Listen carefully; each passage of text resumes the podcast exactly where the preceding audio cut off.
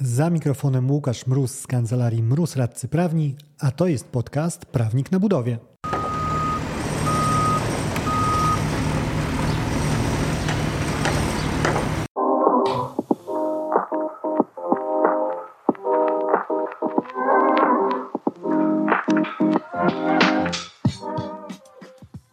Porozmawiajmy o brzydkich słowach na R i U, restrukturyzacji i upadłości. W dobie dużych turbulencji gospodarczych te wątki często przechodzą ze sfery teoretycznego czarnego scenariusza do praktyki prowadzenia firmy. O tym, jak wyglądają realia naprawy firmy, która nabiera wody, rozmawiałem z Bartoszem Sierakowskim, partnerem w Zimmerman Sierakowski Partners, topowej kancelarii zajmującej się restrukturyzacją i upadłością. Pan Bartosz od dekady zajmuje się tą działką, występując jako doradca restrukturyzacyjny, nadzorca sądowy, zarządca i syndyk. W odcinku podzielił się wiedzą i doświadczeniami, które zebrał w tym okresie. Za mikrofonem Łukasz Mróz, a to jest podcast Prawnik na budowie.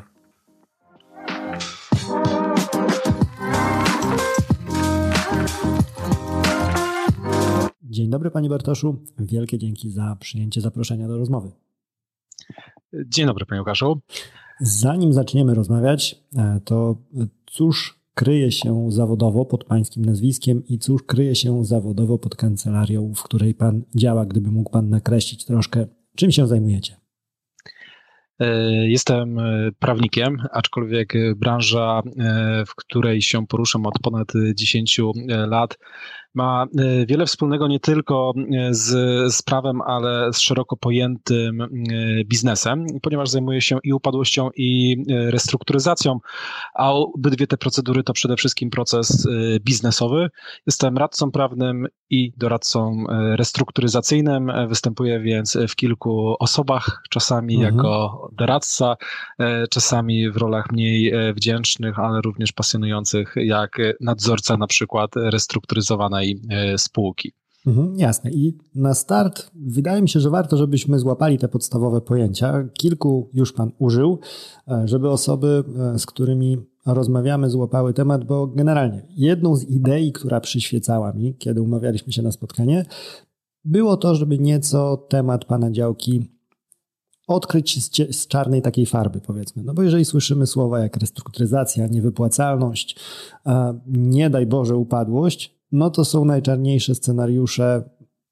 Krzyk gdzieś tam w środku nocy w sypialni przedsiębiorcy, coś, e, czego nie chcemy.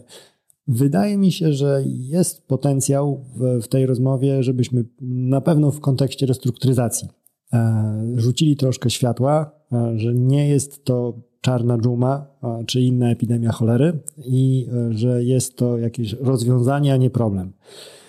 Więc zaczynając właśnie taki rajd po tych podstawowych kwestiach, zaczynając może od e, ludzi, bo o ludziach słucha się najlepiej, e, doradca restrukturyzacyjny. E, kimże to jest, jak ktoś, jakiś przedsiębiorca myśli, żeby czy skontaktować się z doradcą, czy gdzieś tam usłyszał, że mógłby się skontaktować, to de facto co ten człowiek dla niego może zrobić?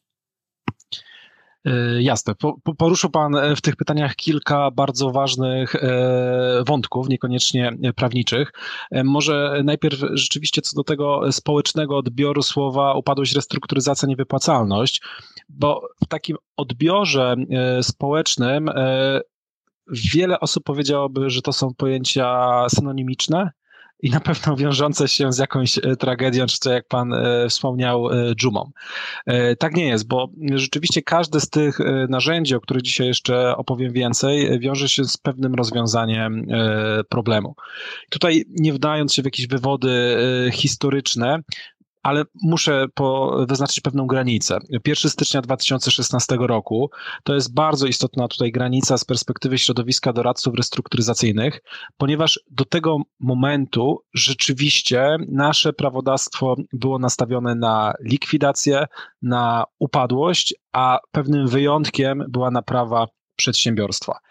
E, I między innymi to takie dość konserwatywne, głęboko osadzone w realiach jeszcze XIX-wiecznych podejście do problemu e, niewypłacalności e, odbiło się negatywnymi konsekwencjami chociażby w branży budowlanej. Pamiętamy kryzys wokół Euro 2012, duże upadłości podmiotów zaangażowanych czy to w budowę autostrad czy obiektów sportowych. I to się na szczęście zmieniło. I od tego 2016 roku e, tej polski ustawodawca, czerpiąc wiele z rozwiązań e, europejskich, postawił nacisk na tak zwaną restrukturyzację zapobiegawczą, e, tak zwany fresh start na który zasługuje każdy przedsiębiorca, ale szerzej każdy człowiek. Każdy z nas ma prawo popełnić błąd. Życie jest jedno i mamy prawo y, z tego błędu y, wycofać się. No i temu właśnie służy czy to restrukturyzacja, czy upadłość, bo upadłość oczywiście też ma nie jedno oblicze. To takie standardowe, klasyczne, to oczywiście likwidacja. Ale jak już mówimy o upadłości y, osoby fizycznej prowadzącej działalność gospodarczą, co jednak u nas w Polsce jest to istotna część y, biznesu, no to upadłość to także oddłużenie, to także ten nowy start już po zakończeniu likwidacji. I tak poruszyłem kilka wątków w tej zbiorczej y, wypowiedzi. Mhm. Dlaczego kilka? Ponieważ wszystkie te wątki wiąże właśnie osoba doradcy restrukturyzacyjnego. I tutaj możemy trochę e, być skonfudowani, bo mimo tego, że w nazwie naszego zawodu pojawia się słowo doradca restrukturyzacyjny, to jednak możemy pełnić różne e, funkcje. Złośliwi by powiedzieli od tego lekarza, który naprawia przedsiębiorstwa, po tego grabarza, e, czyli syndyka, który prowadzi postępowanie e, upadłościowe. Ale tak jak e, wspomniałem, upadłość w pewnych e, przypadkach to również restrukturyzacja takim najlepszym e, tego przykładem jest chociażby przygotowana likwidacja, tak zwany prepak. Na czym on polega? No, polega na tym, że ja wiem, że już sobie nie poradzę, jestem pod wodą albo za chwilę wiem, że już zatonę. No ale pomimo tego mojego problemu z długiem, mam jakieś atrakcyjne aktywa i te aktywa y, mogą być wykorzystane przez y, rynek, przez moją konkurencję, czy, czy, czy nawet przez udziałowców, ale w ramach innego podmiotu. Więc poszukuję sobie takiego nabywcy i e, jak już go znajdę i ustalimy cenę, to sąd prosimy po pierwsze ogłoś nam sądzie upadłość, po drugie zatwierdź warunki sprzedaży tego mojego biznesu na rzecz tutaj konkretnego wskazanego podmiotu. I to rzeczywiście dzieje się w szatach upadłościowych, czyli formalnie w granicach likwidacji, ale jest to jedna z bardziej efektywnych ścieżek e, restrukturyzacji i też takiej restrukturyzacji rozumianej nieco szerszym e, aspekcie, bo patrzymy nie tylko na ten e, konkretny podmiot, ale patrzymy również na gospodarkę jako całość, bo ocalamy zakład pracy, bo aktywa będą dalej pracowały, czyli e, Skarb Państwa będzie pobierał podatki, no Mhm. Zaczynało się takich oczywistych rzeczach, Jasne. ale no, trzeba też e, na to spojrzeć z tej, tak, z tej, jedna z tej rzecz, którą wydaje mi się warto podkreślić w tym kontekście, e, żeby zaraz słuchający nas wierzyciele tutaj z trwogą nie zaczęli żyć, ale to jak to? Gość, który ma u mnie długi, nagle wyprowadza wszystko to, co jest wartościowe na zewnątrz i nagle ten biznes sobie dalej hula, a ja zostaję z ręką w tym przysłowiowym nocniku. Także to też wydaje mi się warto, żeby wybrzmiało wyraźnie, że prepak nie jest drogą ucieczki tak naprawdę i, po, i wy, wycięcia części wierzycieli tak na, na zero i to nie jest droga do jakiejś tam malwersacji. E, oczywiście, prepak nie jest, nie może być e, ścieżką e, ucieczki przed wierzycielami, mimo tego, że takie odium się unosi. Ten prepak przede wszystkim podlega weryfikacji i przez sąd, i przez tak zwanego tymczasowego nadzorcę e, sądowego, więc to nie jest e, jakaś procedura nietransparentna, nic nie jest e, ukartowane w zaciszu gabinetów. Ale rzeczywiście, mm, jak spojrzymy na upadłość z perspektywy wierzyciela, zwłaszcza co w branży budowlanej często spotkamy wierzyciela niezabezpieczonego rzeczowo, no to on na koniec dnia może odzyskać niewiele ale prowadziliśmy tutaj, mm, bo też e, prowadzę badania naukowe przy e, na uczelni Łazarskiego e, przy Instytucie Prawa Upadłościowego i Restrukturyzacyjnego i jak przebadaliśmy kilkaset spraw zakończonych postępowań upadłościowych, no to okazuje się, że wierzyciele są niezabezpieczeni rzeczowo, są zaspokajani na minimalnym kilkuprocentowym poziomie. Więc to jest niestety kwestia pewnej bariery mentalnej. My musimy pogodzić się z tym, że jak mój kontrahent popadł w stan niewypłacalności, to ja nie odzyskam 100% e, swoich zaangażowanych e, środków. To tutaj, jeżeli ktokolwiek, tak, jeżeli ktokolwiek e, miał okazję gdzieś tam ocierać się o to, że jego kon, kon, już kontrahent świętej pamięci jest opisany jako w upadłości i gdzieś tam się odzywa syndyk, e, to na jednym doświadczeniu wydaje mi się można poznać realia właśnie, kiedy pójdziemy już w to likwidacyjne scenariusze, gdzie te pieniądze w 10 przypadkach na 9 trzeba będzie już e, spisać na, e, na straty. Jeden wątek bardzo mnie zainteresował, może właśnie tak jak mówiłem o ludziach porozmawiać bym chciał. E, w ludzi przejdźmy. E, ten obraz, który pan rysował, e, bardzo fajny, czyli lekarza. Kiedy ta prewencja się zaczyna? Czy to jest już ten syndrom, kiedy czuję jaką, jakąś tam mocniejszą grypę i stwierdzam, że dobra, nie wyciągnę się sam z tego ciepłą herbatką, czy innymi jakimiś domowymi sposobami, potrzebami konsultanta zewnętrznego, czy powinno się zadziać wcześniej. Gdzie jest ten deadline tak naprawdę, kiedy przychodzi do Pana człowiek i myśli Pan, kurczę, troszkę późno się spotykamy? I zaczynając brutalnie, 90% e, e, moich klientów e, przychodzi o kilka miesięcy za późno. Jest znowu, to jest kwestia tak zwanego radzenia sobie na własną rękę. Jeżeli ja przewiduję, a powinienem przewidywać, zwłaszcza w tak trudnych czasach, w jakich obecnie żyjemy, że będzie ryzyko utraty płynności finansowej, czy to za kwartał, czy za dwa kwartały, to ja już w tym momencie powinienem przyjść do doradcy restrukturyzacyjnego i powinniśmy się zastanowić, czy aby nie należy na tym etapie wdrożyć odpowiedniej procedury restrukturyzacyjnej. I my, wdrażając tą procedurę już dzisiaj, czyli to, kiedy nawet jeszcze tych symptomów tej grypy nie ma, ja wiem, że zmarzłem i mogę mieć tę grypę jutro, i w tym momencie się powinienem zastanawiać, jak e, ja zareaguję, jak ona już się pojawi. I w tym momencie możemy się właśnie zastanowić nad e, planem restrukturyzacji. Być może na tym etapie wystarczająca będzie restrukturyzacja e, pozasądowa, ponieważ kiedy już trafia do mnie pacjent z wszczętymi postępowaniami egzekucyjnymi, z kontraktami, od których kontrahenci poodstępowali i ponaliczali kary umowne, wysokie kary umowne, no to z reguły wtedy trzeba tych takich drastycznych e, cięć. E, I tym drastycznym cięciem tutaj e, w rozumieniu naszego prawa jest postępowanie sanacyjne.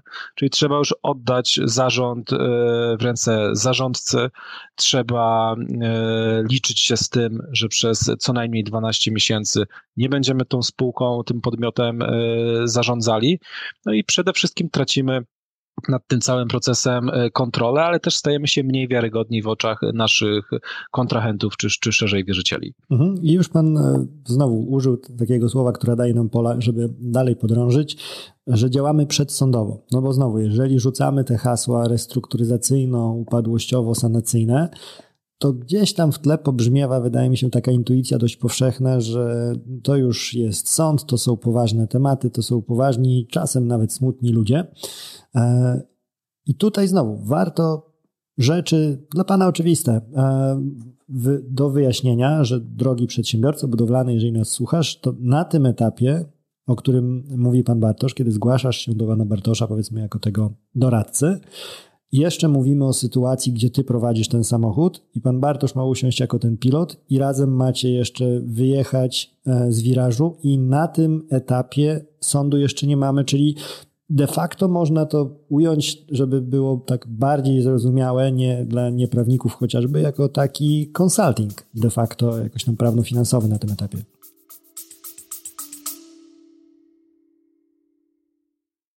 Wracam na trasę szkoleniową. Z Akademią Kontraktów Budowlanych, czyli swoim autorskim szkoleniem, odwiedzę cztery miasta. 23 lutego Katowice, 13 marca Poznań, 19 kwietnia Warszawa i 10 maja Gdańsk. Wszystkie detale i szczegóły o rejestracji znajdziesz na stronie prawniknabudowie.com ukośnik Akademia. Raz jeszcze luty Katowice, marzec Poznań, kwiecień Warszawa, maj Gdańsk. Akademia Kontraktów Budowlanych, strona internetowa prawniknabudowie.com, ukośnik Akademia. Do zobaczenia. To e, właśnie tak, to jest e, taki swoisty konsulting prawno-finansowy.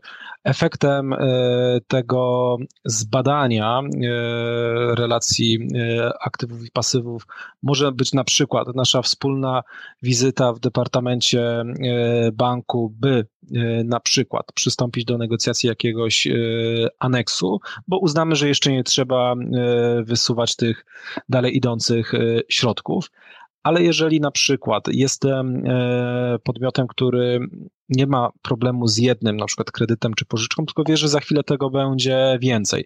A jak wiemy, no trudniej jest zapanować nad tłumem niż nad e, kontrahentem, z którym e, negocjujemy dwustronnie, no to wówczas możemy skorzystać z nadal pozasądowej e, procedury, która się nazywa postępowanie o zatwierdzenie układu, czy jak niektórzy wolą, aczkolwiek nazewnictwo już jest nieaktualne, covidowe, covidowa restrukturyzacja.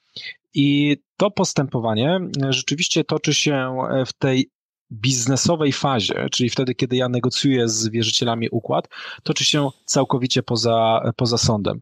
E, mam na e, swoich plecach doradcę restrukturyzacyjnego, jest to nadzorca układu, który przygląda się temu, jak ja e, negocjuję, ale co najważniejsze, jest to podmiot dla takiego przedsiębiorcy zaufane, bo to ten przedsiębiorca decyduje, kogo w roli tego doradcy restrukturyzacyjnego wybrać. I kiedy idę do sądu w tej e, procedurze uproszczonej? Do sądu idę wtedy, kiedy wiem, że już odnieśliśmy razem z doradcą sukces, czyli mamy przyjęty układ, który na przykład odroczył e, płatności, czy tam częściowo zredukował niektóre zobowiązania, e, czyli ta najważniejsza praca została wykonana, a do sądu idę tylko albo aż po pieczątkę. No i, i, tutaj niestety no, nie ma możliwości e, niespotkania się z wymiarem e, sprawiedliwości.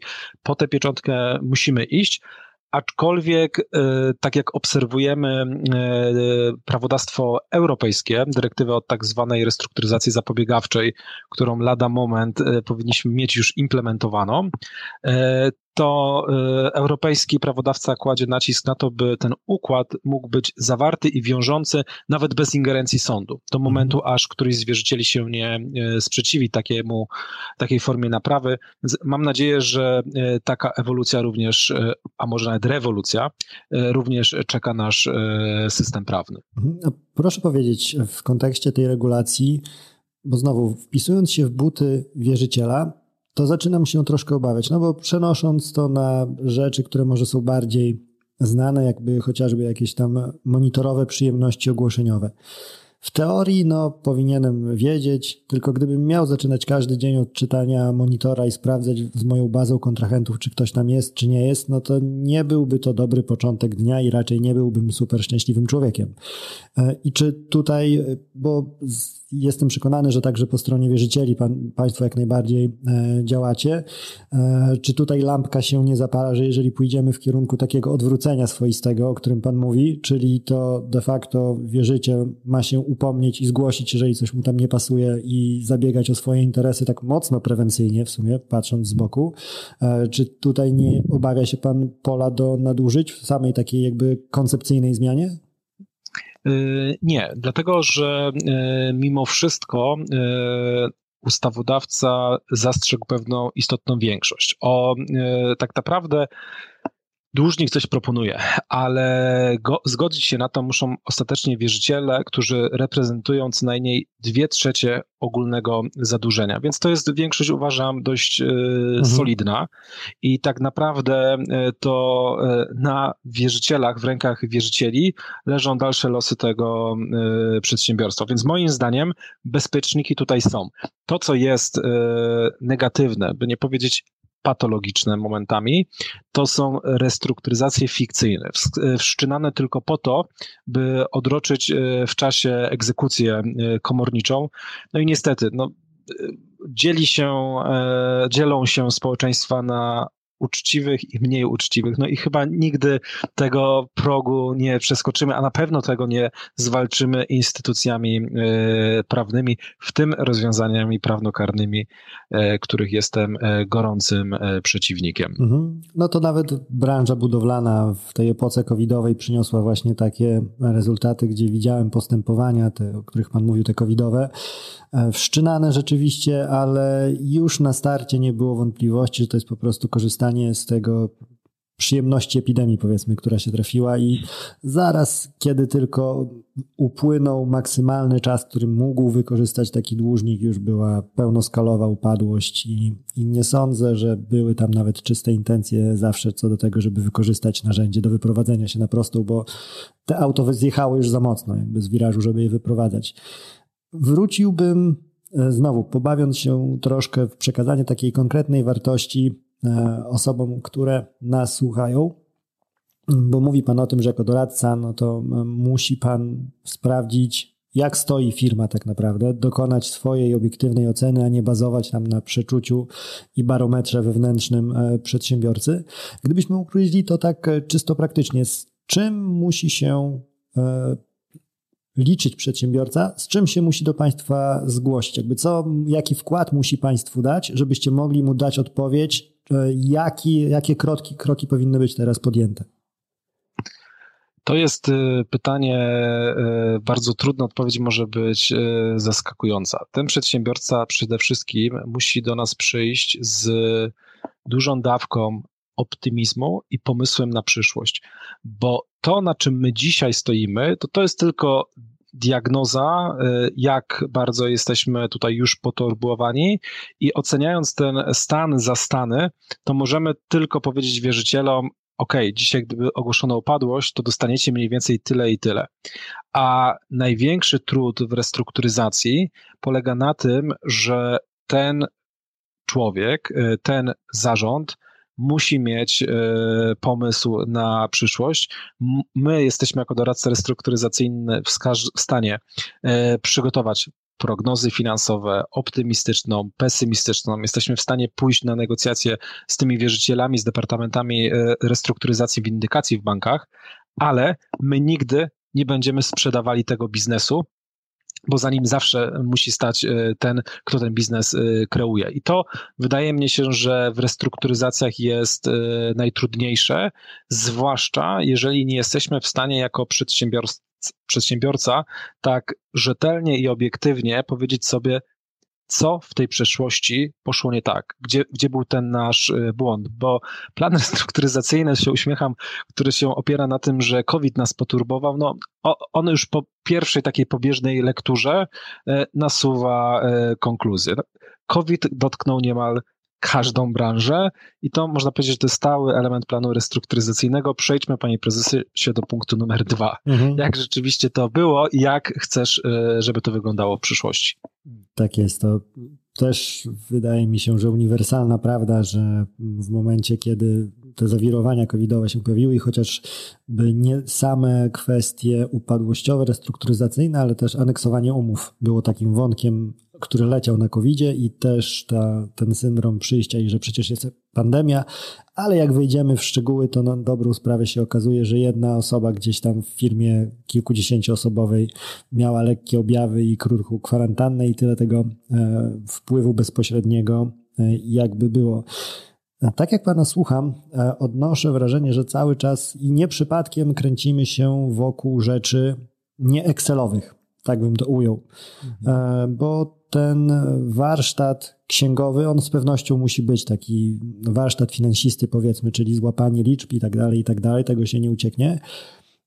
Ale patrząc z zewnątrz na państwa pole działalności, nie, nie postawiłbym na ten obszar jako na najtrudniejszy. To, co wydaje mi się tak intuicyjnie bolączką, to jest to, co już Pan podkreślał, czyli dobra, to rozmawiamy z tymi wierzycielami, spotykamy się z tymi bankami, i tak dalej, i tak dalej.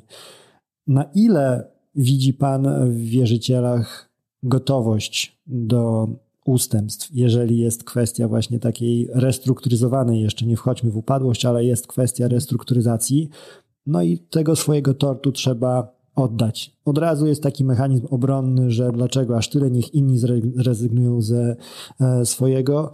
Jak wygląda to w praktyce? Jest taka chłodna ocena biznesowa ze strony wierzycieli i da się im po prostu pokazać na, nie wiem, na slajdach w PowerPoincie, że drodzy Państwo, weźmiecie to albo weźmiecie zero? Czy e, tutaj jednak jesteśmy wszyscy ludźmi, są jakieś emocje, bo powiedzmy jakiś tam deal był obiecany, jakiś układ miał zostać zachowany i tak dalej, i tak dalej. I teraz w tyłek mam, jak polecę, to polecę, ale przynajmniej ty, dłużniku, będę miał tą świadomość, że to ja byłem górą etycznie i cię zdeptałem. Zadał Pan e, kilka pytań, Panie Łukaszu, ale też zadając każde kolejne, w nich mhm. już się kryła e, dobra diagnoza i słuszna odpowiedź. Przede wszystkim nie można tego generalizować. Musimy najpierw dokonać podziału tych wierzycieli na grupy. Zresztą to jest jedna, jedna z cech restrukturyzacji, czyli dzielenie w świetle prawa wierzycieli na poszczególne e, grupy interesów i negocjowanie wtedy z odpowiednim doborem e, narzędzi. Jeżeli chodzi o instytucje e, finansowe, czy ogólnie podmioty bardziej korporacyjne, e, to tam zawsze jest oczywiście ten pewien etap, kiedy te żale muszą być ulane, ale później e, zaczynamy rozmawiać właśnie przez pryzmat Excela i przez pryzmat e, obrony tych liczb e, przez zarząd. I z taką grupą negocjuje się najlepiej. To, co jest najtrudniejsze w negocjacjach z wierzycielami finansowymi, no to ewentualna próba zejścia z jakichś zabezpieczeń. No to tutaj już naprawdę oni muszą widzieć dobry biznes e, w przyszłości, e, żeby jakikolwiek krok e, wstecz tutaj poczynić. Najtrudniej rozmawia się z wierzycielami drobnymi, z, na przykład w branży budowlanej z podwykonawcami, gdzie ten podwykonawca w zaufaniu do swojego kontrahenta na przykład dostarczał materiał, za który nie miał e, zapłaty, bo telefonicznie pan prezes obiecał, tak, jutro będzie zapłata, a jutro się okazało, że e, pojawia się restrukturyzacja, a nie zapłata. No i tutaj niestety mm, doradca restrukturyzacyjny i ten cały plan, który przygotuje, moim zdaniem nie ma znaczenia. Tam e, musi po prostu wkroczyć e, przedsiębiorca i wytłumaczyć, że tam za tym nie stało tak zwane oszukańcze e, bankructwo. Czy uwierzą? W większości przypadków pewnie, pewnie nie, bo zawsze kiedy wchodzą emocje, no to e, tracimy tą e, trzeźwą ocenę sytuacji. No i wówczas pojawia się ten e, chłodny doradca restrukturyzacyjny, który musi w pewnym momencie brutalnie powiedzieć, oni nie reprezentują więcej niż jedną trzecią, nie mają mniejszości blokującej, po prostu odpuśćmy te negocjacje dla dobra całego e, procesu. No i w końcu trzecia e, grupa wierzycieli, publiczno-prawni. To, wierzyciel, to są wierzyciele, którzy na przestrzeni e, lat, mam tu na myśli przede wszystkim Urząd Skarbowy i Zakład Ubezpieczeń Społecznych, przeszli ewolucję i ku mhm. zaskoczeniu pozytywną ewolucję, ponieważ jeszcze kilka lat temu jakakolwiek mhm. redukcja, na przykład długu z tytułu e, podatku wiązała się z jednoznacznym nie, a jeszcze mógł zarząd gdzieś tam z tyłu głowy obawiać się, że zaraz wszczyną jakieś postępowanie karne mhm. E, skarbowe. No właśnie tak jak zaczął Pan o tym mówić, to pierwsza moja taka myśl to była taka, że jeżeli tak trzecia grupa wierzycieli, to nam zapłaćcie 100%, a niech rozmawiają pozostałe dwie, z czego będą rezygnować. A to, to zaskakujące i pozytywne, że, e, że jest ten plus, bo tak, zakładam, że jeżeli jest zmiana wiatru, no to ona nie, generalnie mam przeświadczenie, że w instytucjach publicznych nie bierze się oddolnie, a bardziej odgórnie, e, czyli gdzieś tam dostrzeżono, że także w skarbcu fiskusa lepiej mieć x, jakiś tam ułamek pełnej kwoty niż nie mieć nic. O, otóż to i tutaj bardzo nam e, pomogły przepisy, e, właśnie, które weszły w życie w 2016 roku, dotyczące tak zwanego testu prywatnego wierzyciela. E, czyli e, w ramach tego testu robimy jako nadzorca, zarządca symulację zaspokojenia powiedzmy tego urzędu skarbowego w postępowaniu upadłościowym. I jeżeli w postępowaniu upadłościowym wychodzi, że otrzyma mniej aniżeli w tej restrukturyzacji, no to już utrwalone w orzecznictwie e, Trybunału Europejskiego, to w takim przypadku e, każdy bierze tę kubkę, na której jest więcej pieniędzy. No i skoro mhm. oferujemy im e, tę kubkę z tą większą szkatułką pieniędzy, no to powinien ten skarb państwa się zdecydować na taką opcję to ewoluowało. Obecnie jesteśmy w takim miejscu, gdzie rzeczywiście te decyzje są w mojej ocenie podejmowane racjonalnie ale tutaj akurat w tym miejscu to jest ogromny e, ciężar i odpowiedzialność po stronie doradcy restrukturyzacyjnego, by mhm. jednak ten test prywatnego e, wierzyciela osadzony gdzieś tam za x lat w przyszłości e, przygotować w sposób rzetelny, czyli taki, że tych urzędników po prostu przekona do, do, do decyzji na tak. Mhm, właśnie i to od razu nasuwa się taka wątpliwość, którą jestem przekonany, szczególnie na początku tych rozwiązań mógł Pan usłyszeć,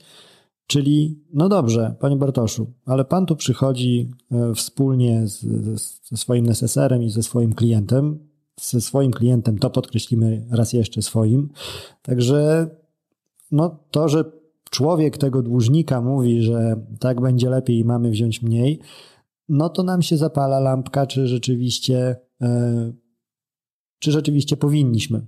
I czy tutaj też dostrzegał Pan e, jakąś zmianę, bo może większe, nie wiem, o takie okrzepnięcie zawodu doradcy jako takiego w, w świadomości urzędniczej, powiedzmy, czy w ogóle świadomości społecznej sprawiło, że e, troszkę poważniej podchodzi się do tego Excela, który Pan wyciąga, jako że to jest coś, co rzeczywiście ma wartość taką obiektywną, a nie tylko nie jest takim przełożeniem na liczby myślenia życzeniowego.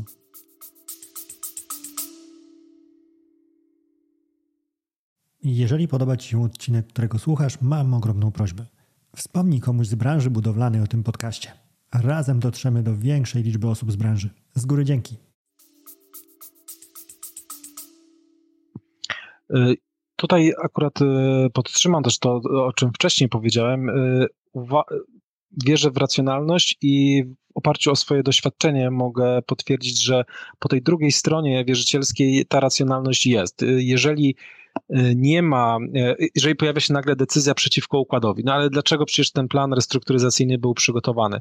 To w większości wypadków, a takie z reguły trafiają do mnie już na dalszym etapie, czyli jak pojawiła się negatywna decyzja, okazuje się, że zawiodła jedna z dwóch y, kwestii albo brak komunikacji, błąd w komunikacji na linii dłużnik-wierzyciel, e, nieodbieranie telefonów, e, nieodpisywanie lub zdawkowe odpisywanie e, na zapytania, to jest podstawowa, podstawowy problem będący źródłem kryzysu zaufania.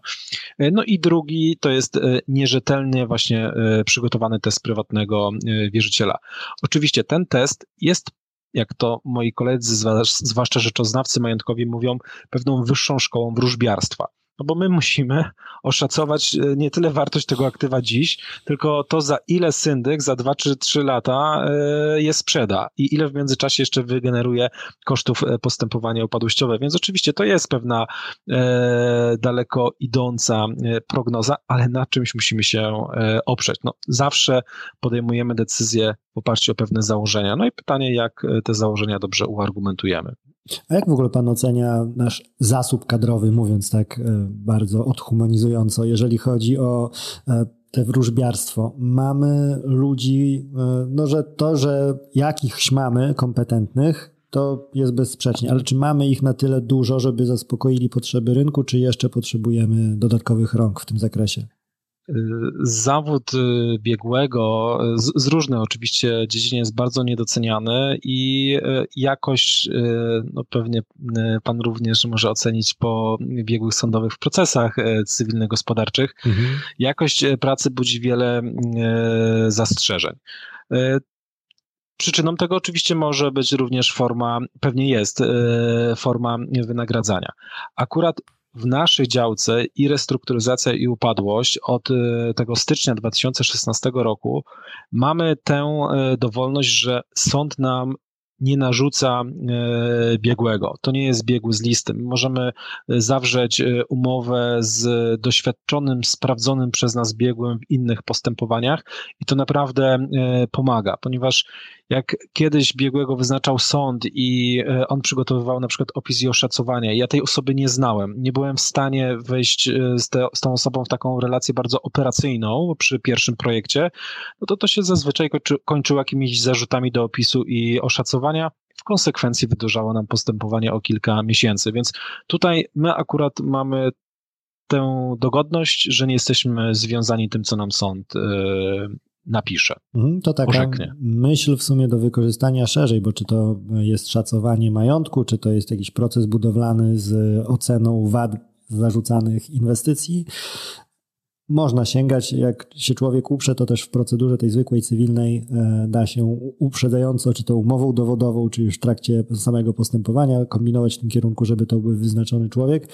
E, zgodzę się z tą opinią, że no, jakie pieniądze, e, takie efekty, także nie, nie ma co utyskiwać na przesadnie na samych biegłych. Do jednej rzeczy chciałbym wrócić. Troszkę przeskoczyliśmy nad nią, a wydaje mi się bardzo ciekawa.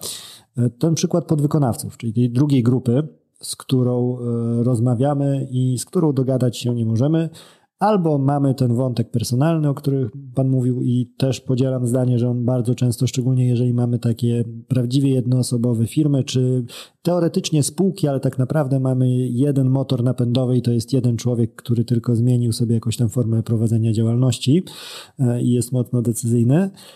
A druga sfera e, to jest taka e, tych podmiotów, które po prostu nie stać na to, żeby, żeby wziąć w plecy, bo one jeżeli dostaną 13% zamiast 100, no to zaraz będą zgłaszać się do pana tak jak ten ich kontrahent.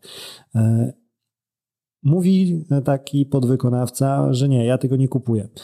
Na co czym negatywnym rezygnuje, ryzykuje dla siebie właśnie taki podmiot, który stwierdzi, że on tego układu nie widzi. No, taka firma stwierdza, że ok, ja jestem na nie, mniejszą moje argumenty, ale mnie nie przekonacie. Na czym on wyjdzie tak naprawdę może wyjść na minus e, na tym etapie takiej restrukturyzacji? E, przede wszystkim e, tym minusem będzie to, że dzisiaj na stole jest oferta na poziomie tych 13%, a w momencie, kiedy pojawi się syndyk, to będzie po prostu 0%. Z takim wysokim prawdopodobieństwem, a tak z reguły w branży budowlanej z uwagi na brak zabezpieczeń rzeczowych, a tylko takie mają znaczenie w upadłości, tak, tak się niestety dzieje, więc tutaj brutalna rzeczywistość E, I ta brutalność wynika też e, z tego, o czym pośrednio e, wspominałem wcześniej, że jednak ci nasi przedsiębiorcy przychodzą za późno do czy to sądu restrukturyzacyjnego, czy upadłościowego, w momencie, kiedy oni są, już mówiąc kolokwialnie, bardzo wypłukani z tych aktywów szybko rotujących. No i mhm. oczywiście tutaj się włącza, pewnie to nie e, dzisiaj e, e, miejsce, by o tym rozmawiać, że włącza się odpowiedzialność już później osobista, e, łącznie z, z karną, za taki spóźniony wniosek o ogłoszenie upadłości. Mhm, e, jasne. A proszę powiedzieć właśnie, bo ten wątek jest bardzo ciekawy. E, te karno-pieniężne wątki również Państwo prowadzicie. Na ile w ogóle jest realnym ryzykiem ta odpowiedzialność, na ile organy ścigania są konsekwentne w prowadzeniu takich postępowań, a na ile jest tak, że okej, okay, no jeżeli znajdzie się ktoś, kto będzie dostatecznie tam zdeterminowany, żeby de facto być tym, kto będzie pchał organa te we właściwym kierunku, to może coś się tam zadzieje, ale generalnie to bez tego nic się nie ruszy, no bo my mamy i tak dość pracy tutaj w, w naszym organie, żeby zajmować się tym tematem i, i bez tego też sobie poradzimy. E, to są tak, tak naprawdę dwie grupy e, ryzyka. E, pierwsza, e, która się pojawia niemal po każdym postępowaniu upadłościowym, to wierzyciel publiczno-prawny, Urząd Skarbowy, Zakład Ubezpieczeń Społecznych, PEFRON. To są podmioty, które zresztą związane przepisami o dyscyplinie finansów publicznych. E, jak nie odzyskają 100%, to podejmują próbę przeniesienia odpowiedzialności na członka zarządu. Czyli tak z mojej perspektywy spaczenie za, zawodowe dostała 116 ordynacji podatkowej. To jest ten naj, najgorszy mhm. dla kadry menedżerskiej e, przepis. I to niestety się dzieje w większości e, wypadków, jeżeli nie we wszystkich.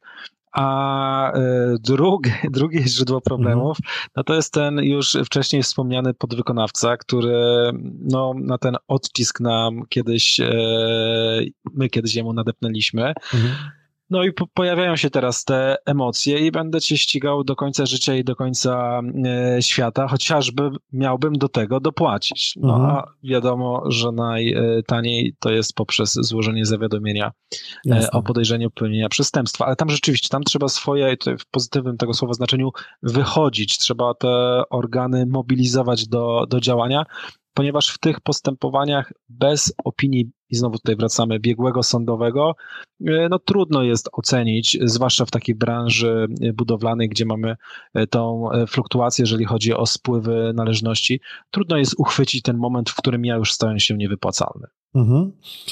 Znowu kilka wątków tu mi się fajnie e, klaruje. Zacznijmy może od tego, e, też wydaje mi się właśnie, że ta kwestia karna gdzieś tam e, śledzeniona nie tylko może pojawić się powiedzmy post factum jako taka prywatna vendetta, ale domyślam się, że też jest stałym elementem układanki te, tych puzli restrukturyzacyjnych, które ma pan pewnie okazję słyszeć na spotkaniu, że okej, okay, ja się mogę wywrócić, jeżeli mi nie pójdzie, to ja Pierwsze, co zrobię, jak tylko pan, panie dłużniku, z panem Bartoszem ode mnie wyjdziecie, to biegnę na prokuraturę i zajmuję się tematem. Zakładam, że w czasie jakby samego układania tych puzli i e, harmonogramu spłat i tak dalej, i tak dalej, to też bywa wykorzystane jako argument za tym, że to ja powinienem dostać więcej w, w tym układzie. E, tak, takie sytuacje, sytuacje się zdarzają, e, w szczególności jeżeli dany e, podmiot jest reprezentowany przez pełnomocnika, adwokata czy radcę i przychodzi na spotkanie nagle bez e, adwokata lub radcy, no to należy się spodziewać tych argumentów wyższych na tym spotkaniu. Bo nam nie wypada. Tak, bo nam, bo nam nie wypada ich formułować w przestrzeni publicznej. Tak, te, te argumenty się pojawiają na poziomie emocji jestem w stanie je zrozumieć, ale jeżeli ten e, przedsiębiorca rzeczywiście w stanie zagrożenia niewypłacalnością, czy w tych pierwszych miesiącach e, złożył wniosek restrukturyzacyjny czy upadłościowy, e, to tego ryzyka tak naprawdę nie ma. Ryzyko jest wtedy, gdy usuwałem majątek na przedpolu e, mhm. upadłości i tu już mówimy nie tylko o ryzyku e, karnym, ale też ryzyku tej osoby, która była beneficjentem takiej transakcji. Ryzyko po jej stronie polega na konieczności zwrotu później tego aktywa do czy to masy upadłości, czy do zarządcy w postępowaniu restrukturyzacyjnym. Mhm. Tak jest, czyli pauliańskie przygody różnych rodzajów jak najbardziej są dostępne. Tutaj też będziemy uczulali, że e, takie przyjęcie czegoś najczęściej za korzystny pieniądz to nie jest wcale łapanie Pana Boga za nogi. E, często, jeżeli mówimy o sytuacji spółki, która chociażby się chwieje. E, łatka, łatka kombinowania, bo jesteśmy w tych wątkach karnych znowu rzecz, która mi intuicyjnie gdzieś się nasuwa, która może być przeszkodą dla tego, żeby tą restrukturyzację dopchnąć do happy endu, to jest to, że jeżeli pojawia się pan na spotkaniu, czy przychodzi pana klient z panem, no to kurczę, jest już źle. I ja muszę tak naprawdę myśleć, jak ratować siebie, jak ratować swoje pieniądze, i z tego wychodzi taka samo, samo spełniająca się przepowiednia troszkę. Bo przychodzi przedsiębiorca, który nie jest jeszcze powiedzmy na granicy grobu, nie stoi, nie zagląda w dziurę, ale już czuje dyskomfort finansowy i powiedzmy, że to jest ten jeden przypadek w Polsce, który przyszedł do Pana we właściwym czasie. No i zaczynacie ten objazd, zaczynacie te randewu jeden do jednego i nagle idzie fama, że on tu z jakimś sierakowskim przychodzi, także tak zaczyna być traktowany jako takie śmierdzące jajo, cashflow leci w dół, i nagle ten problem, który był w miarę oswojony, robi się jakby jeszcze bardziej większy i tak napędza się, napędza się i efekt odwrotny do, e, do zamierzonego. I, I, e, czy spotyka się Pan właśnie z taką łatkowym takim przyjęciem, że jeżeli już tam jest doradca, to znaczy, że jest nawet już nie żółte, a czerwone światło i to może doprowadzić do głębszych problemów? Dotknął Pan, Panie Łukaszu, to dlatego się uśmiecham, bardzo wrażliwego momentu, wątku, jeżeli chodzi o aspekt sprzedażowy usług kancelarii takiego typu jak moja. Mhm. To rzeczywiście tak jest i to jest trudno momentami wytłumaczyć klientowi, że ja na tym wczesnym etapie, kiedy jeszcze widzę szansę tej restrukturyzacji pozasądowej, e, doradzam mu trochę za zamkniętymi e, drzwiami, albo e, nie ujawniamy tego doradcy restrukturyzacyjnego e, kwalifikowanego, mhm. tylko cały czas do tych departamentów idą ci prawnicy liniowy, liniowi. My przygotowujemy odpowiednie dokumenty pod restrukturyzację. I to czasami budzi pewną taką skonfudowanie po stronie klienta, no ale dlaczego? Przecież jesteście kancelarią, która się w tym specjalizuje, więc moja odpowiedź jest, no właśnie dlatego, bo być może wasza pozycja dzisiaj w oczach tego wierzyciela nie jest jeszcze e, tak e, stracona, jaką może być za chwilę, kiedy oni nas e, połączą rzeczywiście z wątkiem niewypłacalności. No i czasami w imię dobrze pojętego interesu klienta doradzamy trochę z boku. Mhm, jasne. Też wspominał Pan o tym, o tej trudności. Wydaje mi się, że jedna chyba z większych, prowadząc działalność no nie jest tak, że prowadzimy ją na stale dodatnim bilansie, lecimy sobie przyjemnie i e, rosną nam linearnie dochody, coraz więcej z nich inwestujemy i zawsze jest ta bezpieczna górka. No, bardziej przypomina to taką jazdę, że troszkę tu nas przytka, tu się dokredytujemy, e, takie naprawianie w locie lecącego samolotu, często. I nie jest to jakby nic nadzwyczajnego. Wydaje mi się, że może być właśnie duży problem po stronie przedsiębiorców, żeby ocenić, no dobra, na tym polega prowadzenie biznesu. Przecież tak prowadzi się działalność. Od kiedy sprzedawałem w 90 klapki na stadionie, tak było, że brałem w kredyt te klapki, później było ich coraz więcej, później był zakład produkujący i tak dalej, i tak dalej. Tak wszyscy dookoła e, działają.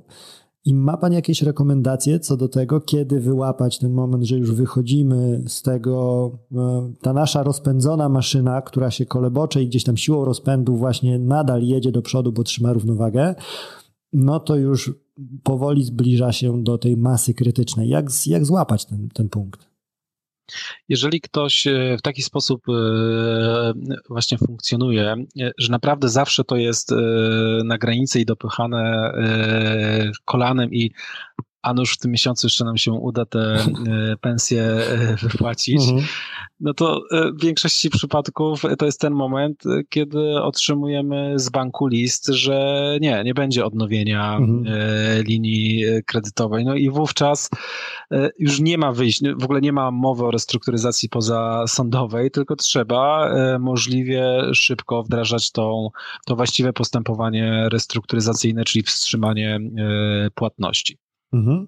I to w zasadzie, jeżeli chodzi o takie podmioty, które, znaczy oczywiście nie ma nic złego, że ktoś się e, e, kredytuje długiem, ale jeżeli ktoś e, tak permanentnie na tej e,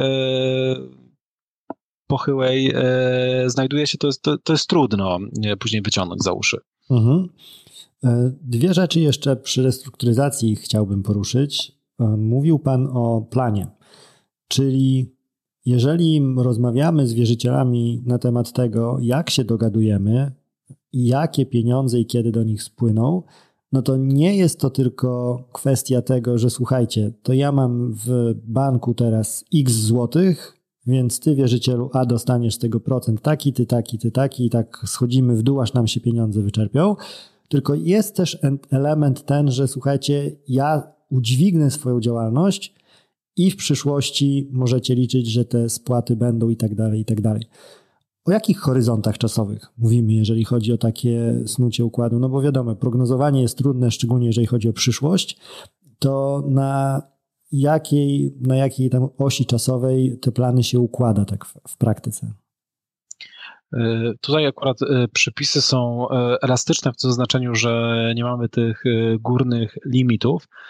Praktyka pokazuje, że układy zawierane tak na 5-6 lat to jest pewien próg bólu jeszcze do wytrzymania przez wierzycieli, zwłaszcza jeżeli im proponujemy na przestrzeni tych powiedzmy pięciu lat dodatkowe spłaty pod warunkiem, że uda nam się wygospodarować jakieś dodatnie przypływy pieniężne, albo, co jest atrakcyjną propozycją e, układową i często wierzyciele z tego korzystają. E, powiedzmy, że mamy jakieś aktywa e, nieoperacyjne i będziemy mogli przeprowadzić może jeszcze nie dzisiaj, ale za kilkanaście miesięcy czy za kilka lat dezinwestycje, bo jakiś tam oddział powiedzmy będziemy za, zamykali, a jest tam nasza nieruchomość.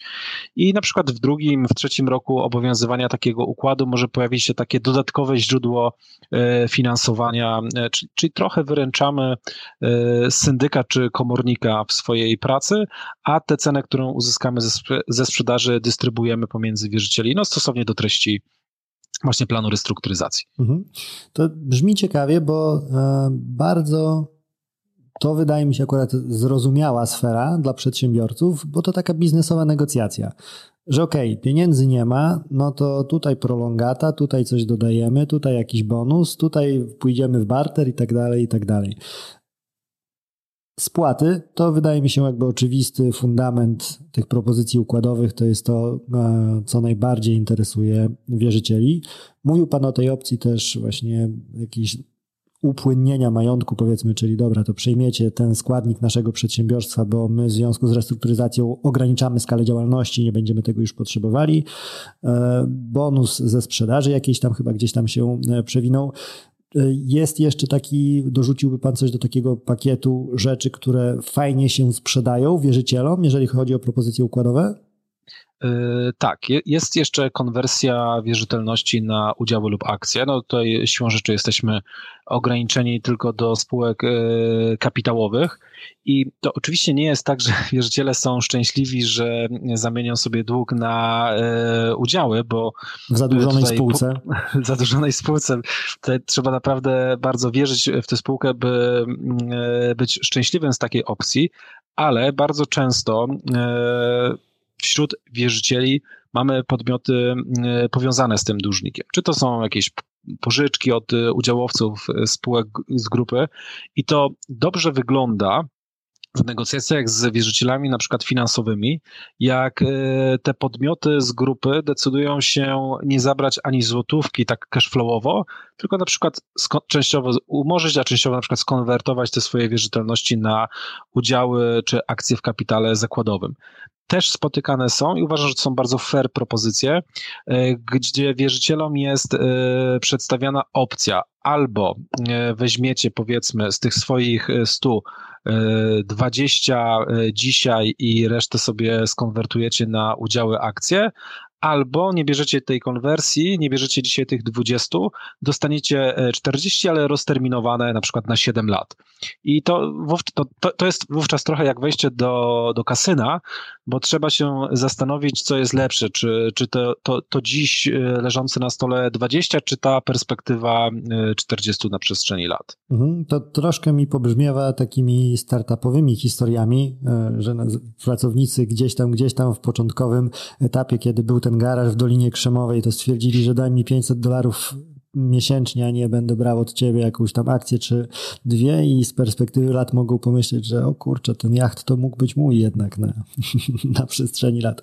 To in plus. A czy ma pan e, te rzeczy jakby z drugiej strony, jeżeli to odwrócimy? Zdarza się panu usłyszeć powtarzalnie od klientów, którzy do państwa przychodzą jakiś tam pomysł, który się powtarza, ale pan wie, że to w praktyce nie chwyci, więc po prostu nie idźmy tą drogą i skupmy się na innych rozwiązaniach. E, tak, to jest na przykład e, powiedzmy taka nadszarpnięta już e, czasem e, jakaś mała galeria handlowa, gdzie rok do roku czy kwartał do kwartału te obroty mm, spadają. Żadnych nie ma tam inwestycji w tej galeryjce handlowej, a dłużnik przychodzi i przedstawia założenia do propozycji układowych, że rok rocznie bez mhm. żadnych inwestycji zaczną nam te obroty rosnąć. No to, to, to jest coś, e, co oczywiście możemy przygotować, wskazać, że taką tutaj e, taki trud chce ten dłużnik włożyć, w tę lepszą przyszłość, ale tego wierzyciele nie kupią. Zwłaszcza wierzyciele, którzy z tym dłużnikiem są już od kilku lat, na przykład w relacji e, kredytodawca czy, czy mm, przynoszący pożyczkę. Mhm. Mówimy o galerii, chociażby jakiś tam obiekt, no rzecz o niemałej wartości, nawet jeżeli to jest powiedzmy galeria, która lata świetności ma ze sobą i niewiele tam osób się pojawia. MŚP. Czy oni się restrukturyzują, bo jak rozmawiamy o tym, że jest tu wykwalifikowany e, specjalista, który liczy cash flow i wszystko inne, co policzyć można, e, jesteście Państwo, no, robiąc e, swoją robotę, są banki i tak dalej, i tak dalej, to można odnieść takie wrażenie, że ta restrukturyzacja to jest gra dla bogatych, dla tych bogatych w problemach finansowych. W polskich realiach te mniejsze firmy też korzystają z tych rozwiązań, czy odnosi Pan wrażenie, że najczęściej to jest, że albo poradzę sobie sam, albo nie poradzę sobie wcale? Tutaj dotknął Pan ważnego elementu i ta teza, e, bazując na swoim doświadczeniu, jest prawdziwa, że restrukturyzacja nie jest dla e, biednych, e, ponieważ ja poza tym, że muszę sfinansować koszty samej restrukturyzacji, no to później muszę udźwignąć ten e, jeszcze dług układowy. Dlatego też, jeżeli e, przychodzi do mnie klient i ta branża, w której on funkcjonuje, jest e, w zapaści, Przykładowo kilka lat temu mieliśmy e, daleko posuniętą reformę edukacji, a na przykład e, księgarnie, które e, przygotowywały podręczniki, nagle musiały wycofać w związku ze zmianą programową cały asortyment. Mhm. I w pewnych momentach trzeba temu klientowi, zwłaszcza małemu przedsiębiorcy wpisanemu do CIDG, powiedzieć tak, niech pan pani odpuści, bo po pierwsze nie udźwigniecie tego układu i będzie to was więcej e, kosztowało, a przez ten cały okres faktycznego restrukturyzowania się nie rozwiniecie swoich skrzydeł na pewno, bo cały czas będziecie mieli tą e, łatkę, to odium restrukturyzacyjno-upadłościowe, więc czasami brutalnie lepiej jest złożyć wniosek o ogłoszenie upadłości, pogodzić się z tą e, porażką, no czasami z utratą niektórych aktywów i później przeprowadzić procedurę e, oddłużenia, a już po procedurze oddłużenia ja mogę nowy biznes e, zgodnie z prawem rozwijać, e, nie mam tutaj żadnych ograniczeń. I, i na, czasami ta nasza porada niestety jest takim, taką gorzką diagnozą, z którą, z którą musi się później pacjent e, zmierzyć, ale oczywiście może podjąć ryzyko. Mhm, to cieszę się, że mówi Pan o tym otwarcie jakby i szczerze, bo e, czasami informacja o tym, że informacja jest zła, jest też dobrą informacją, bo po prostu mamy jednoznaczną odpowiedź na to, gdzie znajduję się w życiu i w związku z tym mogę z tego punktu iść dalej. Znowu wracamy do ludzi, bo wydaje mi się, że gdzie byśmy nie poszli, to temat będzie się o to rozbijał. Tak jak mówiłem, nie o Excel, a, a o ludzi. E, z Pana doświadczeń też chciałbym podpytać, bo jestem ciekaw, jak wygląda to w rzeczywistości. Wyobrażam sobie, że ta restrukturyzacja, no to jest coś, co psychicznie ciąży na człowieku. E, pomijając te najbardziej oczywiste aspekty, czyli ok, no, nagle mogę stracić rzecz X, Y, Z, łącznie chociażby z domem, w którym mieszkam i tak dalej, i tak dalej, na pewno nie jest to komfort psychiczny. Do tego dochodzi sfera cała e, tego, że cóż, jeżeli mówimy o większych podmiotach, no to mówimy też o ludziach, którzy stoją na ich czele, którzy odnieśli sukces. I nagle oni muszą pogodzić się z tym, że siebie odczuwają jako człowieka, który nie jest już tym człowiekiem sukcesu, ale poniósł porażkę, co też najprzyjemniejsze nie jest. I interesuje mnie właśnie ten aspekt ludzki, kiedy się kończy determinacja? Tak patrząc na, na Pana doświadczenia, czy jest jakiś taki powtarzalny scenariusz, że widzi Pan, że na przykład, nie wiem, proces ten restrukturyzacji, negocjacje ciągną się x miesięcy i człowiekowi najzwyczajniej w świecie zaczyna brakować tego paliwa takiego wewnętrznego, zaczyna go to wszystko przytłaczać i rzecz sypie się bardziej tak naprawdę na tym, że wyczerpał się ten motor w postaci człowieka, a nie na tym, że to było nie do zrobienia. I tutaj musimy roz, rozróżnić dwa typy podmiotów w restrukturyzacji. Z jednej strony podmiot, gdzie stawiamy znak równości pomiędzy właścicielem, zarządem i głównodowodzącym. To jest ta osoba, czyli w takim uproszczeniu spółka, grupa spółek to ja. W ogóle wszystko, to, to co, co dookoła mnie, to ja. I mhm. E, z, tak, jeżeli mamy do czynienia z taką e, tutaj strukturą e, kapitałową, takie restrukturyzacje prowadzi się bardzo trudno, ponieważ wówczas trzeba przekonać do porażki nie tyle menadżera, co po prostu właściciela, mhm. dla którego bardzo często to jest po prostu dorobek całego życia, nie, mhm. nie, rzadko jakiś biznes pokoleniowy. I to są szalenie trudne restrukturyzacje, ponieważ e, takie osoby zwykle nie odpuszczają do samego końca, ale nie odpuszczają dlatego, że cały czas liczą na to, że jeszcze się uda te aktywa e, ocalić, a jeszcze przetrwamy rok, a już to się toczy kilka, kilka lat i jakoś na tej powierzchni jesteśmy. I wówczas to jest tylko walka o minimalizację e, strat, niestety. E, ja osobiście bardzo lubię współpracować z e, zarządami menedżerskimi, z profesjonalnymi zarządami, którzy w jakiś tam sposób są odcięci od właścicieli. E, którzy to właściciele przyglądają się e, temu procesowi. Oczywiście mają, bo muszą mieć wpływ na jego bieg, ale nie są bezpośrednio zaangażowani w ten proces. I wówczas e, taka rola takiego menadżera, czy interim menadżera, bo czasami też tutaj do projektów restrukturyzacyjnych dopraszamy mhm. menadżerów z rynku, których znamy z innych projektów. No i wówczas... Chwilkę panu przerwę, gdyby mógł pan wyjaśnić tak. pojęcie właśnie, bo nie każdy będzie się orientował, kim, kim menedżer interim jest. E, rolą takiego interim e, menadżera jest e, wejście do spółki, do restrukturyzowanego przedsiębiorstwa właśnie na czas tego procesu naprawy. Jemu określamy zadania, te, te cele, które mają być y, osiągnięte, no bardzo często to jest przeprowadzenie restrukturyzacji operacyjnej, na przykład y, zwolnienia y, grupowe, cięcie kosztów i doprowadzenie do wynegocjowania układów, układu. No i jak już ten produkt zostanie tutaj odpowiednio skomponowany przy udziale takiego interim managera, no to on swoją misję w tym podmiocie e, kończy. I to jest mhm. optymalny, ale też niestety najdroższy z perspektywy e, właściciela, z perspektywy dłużnika model e, restrukturyzacji. Mhm. To mamy podobne przemyślenia, bo też wpisuję się jakby w tą stronę postrzegania rzeczywistości, że ten e, kawałek dystansu nawet, kiedy patrzymy na pieniądze jako pieniądze tylko, e, a nie jako efekt mojej opus dei, moje dzieło życia, e, pomaga. Pomaga rozmawiać i pomaga też spojrzeć prawdzie w oczy niekiedy i pogodzić się bardziej właśnie z tym, że ten rozdział trzeba zamknąć. Och, przy okazji, ostatni wątek, na którym e, tą część naszej rozmowy chciałbym zakończyć, e, to, co mi przyszło do, do głowy na bieżąco, znowu ludzie, ludzie, ludzie, e, czy w Państwa branży zdarza się również oferować jako pakiet usługi, czy wskazywać zaprzyjaźnionego psychologa takim osobom, czy wsparcie jakby z poradzeniem sobie z, tej, z tą sferą psychologiczną, jakby wewnętrznych emocji człowieka związanych z całym tym procederem?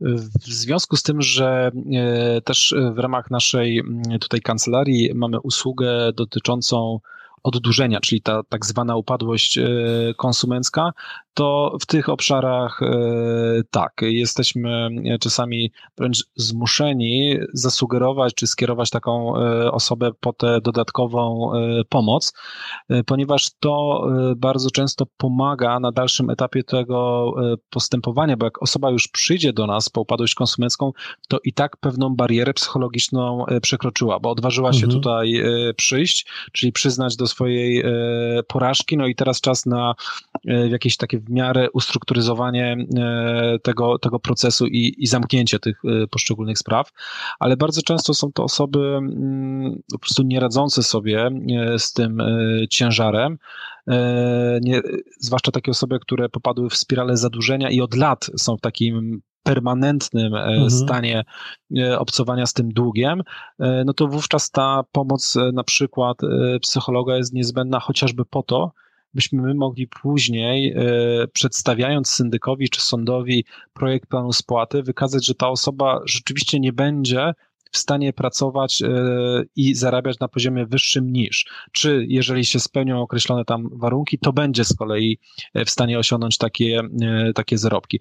Ale to w mojej praktyce przede wszystkim, jeżeli chodzi o konsumentów. Mhm. A to bardzo ciekawe, co Pan mówi, bo myśląc, cóż z tego może wynikać, z takiej prawidłowości, pierwszą rzeczą, która mi się nasuwa, jest to, że no, ci menedżerowie, przedsiębiorcy, to my musimy być twardzi, e, nam żaden psycholog nie jest potrzebny i chyba może jeszcze nawet większy opór taki wewnętrzny po sięganiu taką po pomoc tą psychologiczną, żeby przyznać się przed kimś, że nie dość, że ja biznesowo sobie nie poradziłem, to jeszcze nie radzę sobie z samym sobą w tej, e, w tej sytuacji. Taka chyba łatka właśnie gościa ze stali, czy kobiety ze stali, e, tak mi pobrzmiewa tutaj. Porozmawiajmy, bo mówimy już długo o restrukturyzacji, o to, w jakich realiach ona się teraz dzieje. Bo cóż, mamy marzec 2020, zmienia nam się świat i rzeczywistość nasza w sposób, w który w grudniu 2021 jeszcze nie sądzę, że ktokolwiek by zakładał, że może to pójść w tym kierunku, tak e, epidemia i wywołane nią konsekwencje oswajamy się z tą rzeczywistością, z, tym, z tą nową normalnością, już powoli zbieramy się do, troszkę do tego, że ok, będziemy się starali wrócić właśnie do tej naszej znanej normalności, do tego, co mieliśmy przez lata. No i wchodzimy tutaj nagle w turbulencje inflacyjne, w wycieczki alpinistyczne, jeżeli chodzi o e, spadek mocy nabywczej pieniądza. Wchodzimy w konflikt zbrojny za naszą wschodnią granicą. Czy w ostatnich 24 miesiącach, jak spojrzy Pan, zacznijmy może właśnie od, od COVID-u, czy nagle musieliście Państwo zwiększyć przeszklenia w swojej siedzibie, bo oknami ludzie zaczęli walić, bo tak powszechne stały się problemy, czy takiego szturmu jeszcze nie było? E, takiego szturmu jeszcze nie było i wręcz e, przeciwnie. Tych e, spraw zwłaszcza upadłościowych, e, po e, wprowadzeniu tego całego ustawodawstwa tarczowego było istotnie mniej. To wynikało chociażby z tego, Znowu będziemy dotykali kwestii mentalności naszego mhm. E, społeczeństwa. To wynikało chociażby z tego, że jak czegoś nie muszę zrobić, to oczywiście tego nie zrobię. A co wprowadził nam ustawodawca chyba w tarczy 2.0, jeżeli dobrze Wakacje pamiętam? Wakacje upadłościowe wakacje upadłościowe, które trwają do dziś, e, więc e, spraw upadłościowych statystycznie było znacznie, znacznie mniej. Pojawiły się rzeczywiście te restrukturyzacje e, covidowe i to statystycznie pięknie widać. Musimy jeszcze poczekać, tak ja myślę, że około pół roku, może końcówka tego roku, znaczy pierwszy kwartał przyszłego roku, mhm. żeby zbadać, na ile te wszczynane postępowania covidowe, restrukturyzacyjne były realne, a na ile to była po prostu ucieczka przed y, komornikiem. Wtedy będzie mhm. można powiedzieć, czy to rzeczywiście COVID y, wyzwolił te postępowania, czy też to byli po prostu tacy dłużnicy, którzy gdyby wcześniej mieli taki instrument, to również by z niego Jasne. skorzystali. Więc ja tutaj się nie odważę na razie postawić mhm. jakiejś jednoznacznej konkluzji ale to, e, o co pan zaczął pytać, ja bym uzupełnił e, jeszcze kwestią stóp procentowych, mhm. E, bo od kilku, w zasadzie od dwóch, tak mogę powiedzieć, miesięcy obserwujemy może nie jakiś istotny wzrost nowych spraw w tym obszarze, ale przynajmniej zapytań dotyczących, jak ja sobie poradzę, jeżeli teraz mi to wzrosło powiedzmy o 50%, jeżeli są cały czas zapowiedzi e, mhm. wzrostu stóp e, procentowych. To, to przede wszystkim dotyka e, na razie klienta indywidualnego, czy to CIDG, czy, czy, czy, czy konsumenta, ale wiemy, że w takim samym stopniu to będzie uderzało i już uderza w chociażby w umowy leasingu. Mhm. Więc ja tutaj ten wzrost kosztu e, cudzego, obsługi cudzego pieniądza identyfikuje jako źródło e, nadchodzącej fali e, upadłości i restrukturyzacji. Mhm, no bo to też była kwestia sygnalizowana przez szereg ekonomistów, kiedy było 2020 i umówmy się, Zdrowotne konsekwencje i tak dalej były ogromne. Nie, lęki i niepokoje każdego z nas na samym początku, szczególnie tej epidemii, były duże, ale jeżeli ujmiemy w same liczby, to nie chcę też jakby generalizować, no bo są branże, które oberwały po głowie mocno.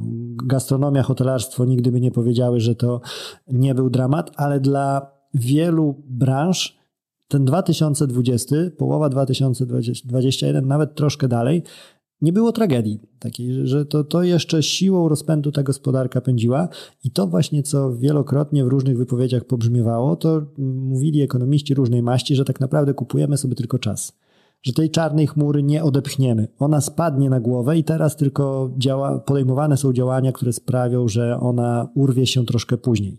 To było mm, tutaj moje kolejne pytanie o taki horyzont przyszłościowy, no bo tak jak pan mówi, ta kula śnieżna powoli wydaje się, że zaczyna nabierać rozpędu.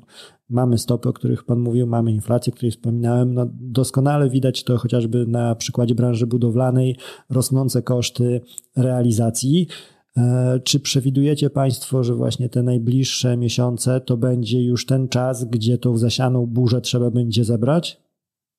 Moim zdaniem e, tak. To, to jest ten moment, gdzie ta bańka powoli zaczyna e, pękać, bo jednak musimy pamiętać o tym, że w roku 2020 zostało e, bardzo dużo środków publicznych e, wpompowane po prostu na, mhm. na rynek i tak jak pan e, zauważył, to odroczyło ten efekt, no ale w momencie, kiedy to jest jakiś taki zastrzyk jednorazowy, E, czy powtarzany w kilku krótkich seriach, no to jeżeli on mnie nie postawi na nogi, no to teraz brak tego zastrzyku plus inflacja plus stopy, e, no mogą e, okazać się zabójcze.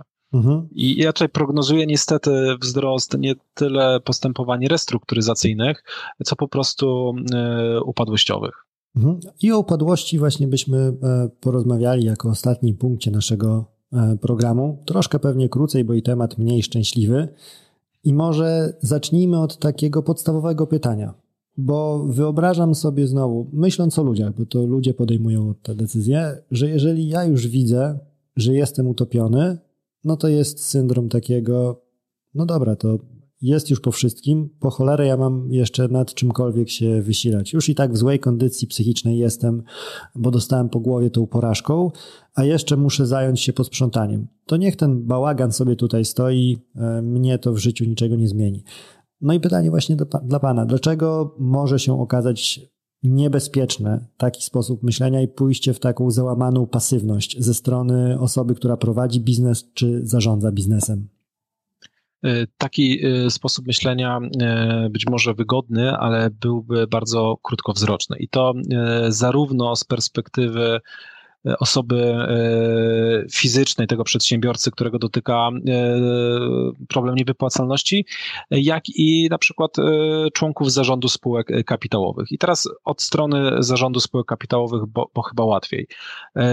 Menadżer ma obowiązek złożyć wniosek o ogłoszenie upadłości lub restrukturyzacyjne, jeżeli są spełnione określone przesłanki ustawowe. Nie będziemy w to wchodzili, bo to Jasne. nie rozmowa akademicka. Jak jest źle, to powinieneś złożyć jeden z tych wniosków wniosków. No i brak złożenia wniosków w czasie mm, wskazanym w ustawie, no to niestety daleko idące konsekwencje, łącznie z odpowiedzialnością osobistą majątkową, możliwość orzeczenia zakazu prowadzenia działalności gospodarczej, no a w tych skrajnych e, przypadkach e, odpowiedzialność e, karna. Więc z perspektywy profesjonalnego członka zarządu, jakby nie ma w ogóle dyskusji, nie powinno być w ogóle dyskusji na ten temat, czy składać, tylko jaki składać wniosek, czy już upadłościowy, czy może jeszcze restrukturyzacyjny. A z kolei z perspektywy osoby e, fizycznej prowadzącej działalność e, gospodarczą, to odpowiednio szybka e, reakcja na ten kryzys daje wyższe szanse na zaspokojenie wierzycieli. I teraz im ja szybciej zareaguję na ten kryzys, tym mogę liczyć w przyszłości na krótszy plan spłaty, który zasądzi mi sąd i szybsze oddłużenie, czyli ten świeży start, o którym wspominałem na samym początku. Więc w, ka w każdym wypadku konsekwencje są inne, ale zawsze w mianowniku jest ta porada, składaj ten wniosek o ogłoszenie upadłości czy restrukturyzacyjny, e, kiedy jeszcze na to jest czas. Mhm. I znowu sięgnąłbym do Pana doświadczeń e, w zakresie tym, który w naszej branży ładnie nazywa się przedsiębiorstwa białych kołnierzyków, czyli te kwestie mm, karno-zarządcze. E, praktyka zakazu pełnienia funkcji bo ja zupełnie nie mam styczności z tego rodzaju postępowaniami. Jak ocenia Pan podejście polskich sądów do tego? To jest instrument w ogóle wykorzystywany, czy taki martwy straszak, który gdzieś tam siłą rozpędu w przepisach jest trzymany? To jest e, paradoksalnie instrument e, wykorzystywany. Tych spraw e, toczy się całkiem sporo w skali kraju, tylko tam zapominamy jako wierzyciele, czy jako syndycy, bo syndyk również może złożyć taki wniosek o zakaz prowadzenia działalności gospodarczej, zapominamy o tym, że my nie jesteśmy prokuratorem. Mhm. To sąd nie będzie za nas prowadził postępowania dowodowego i w tym postępowaniu to na żądającym na przykład wierzycielu spoczywa ciężar wykazania wszystkich przesłanek, w tym również poniesienia kosztu e, ewentualnej, ewentualnego dowodu z opinii biegłego sądowego. Mhm. I jak statystycznie, e, przynajmniej tutaj w najbliższym mi sądzie warszawskim, jak statystycznie prześledzimy e, sposób zakończenia tych spraw, to w większości spraw wnioski o zakaz są oddalane. Właśnie mhm. z tej mhm. przyczyny, że e, osoba żądająca nie sprostała, jak to powie e, procesualista, ciężarowi dowodu. Mhm. Czyli czytam to tak, że to taki straszak był jeden z tych powiedzmy siedmiu kroków do nacisków, żeby wyciągnąć więcej z dłużnika tak. akurat tak. w moim przypadku.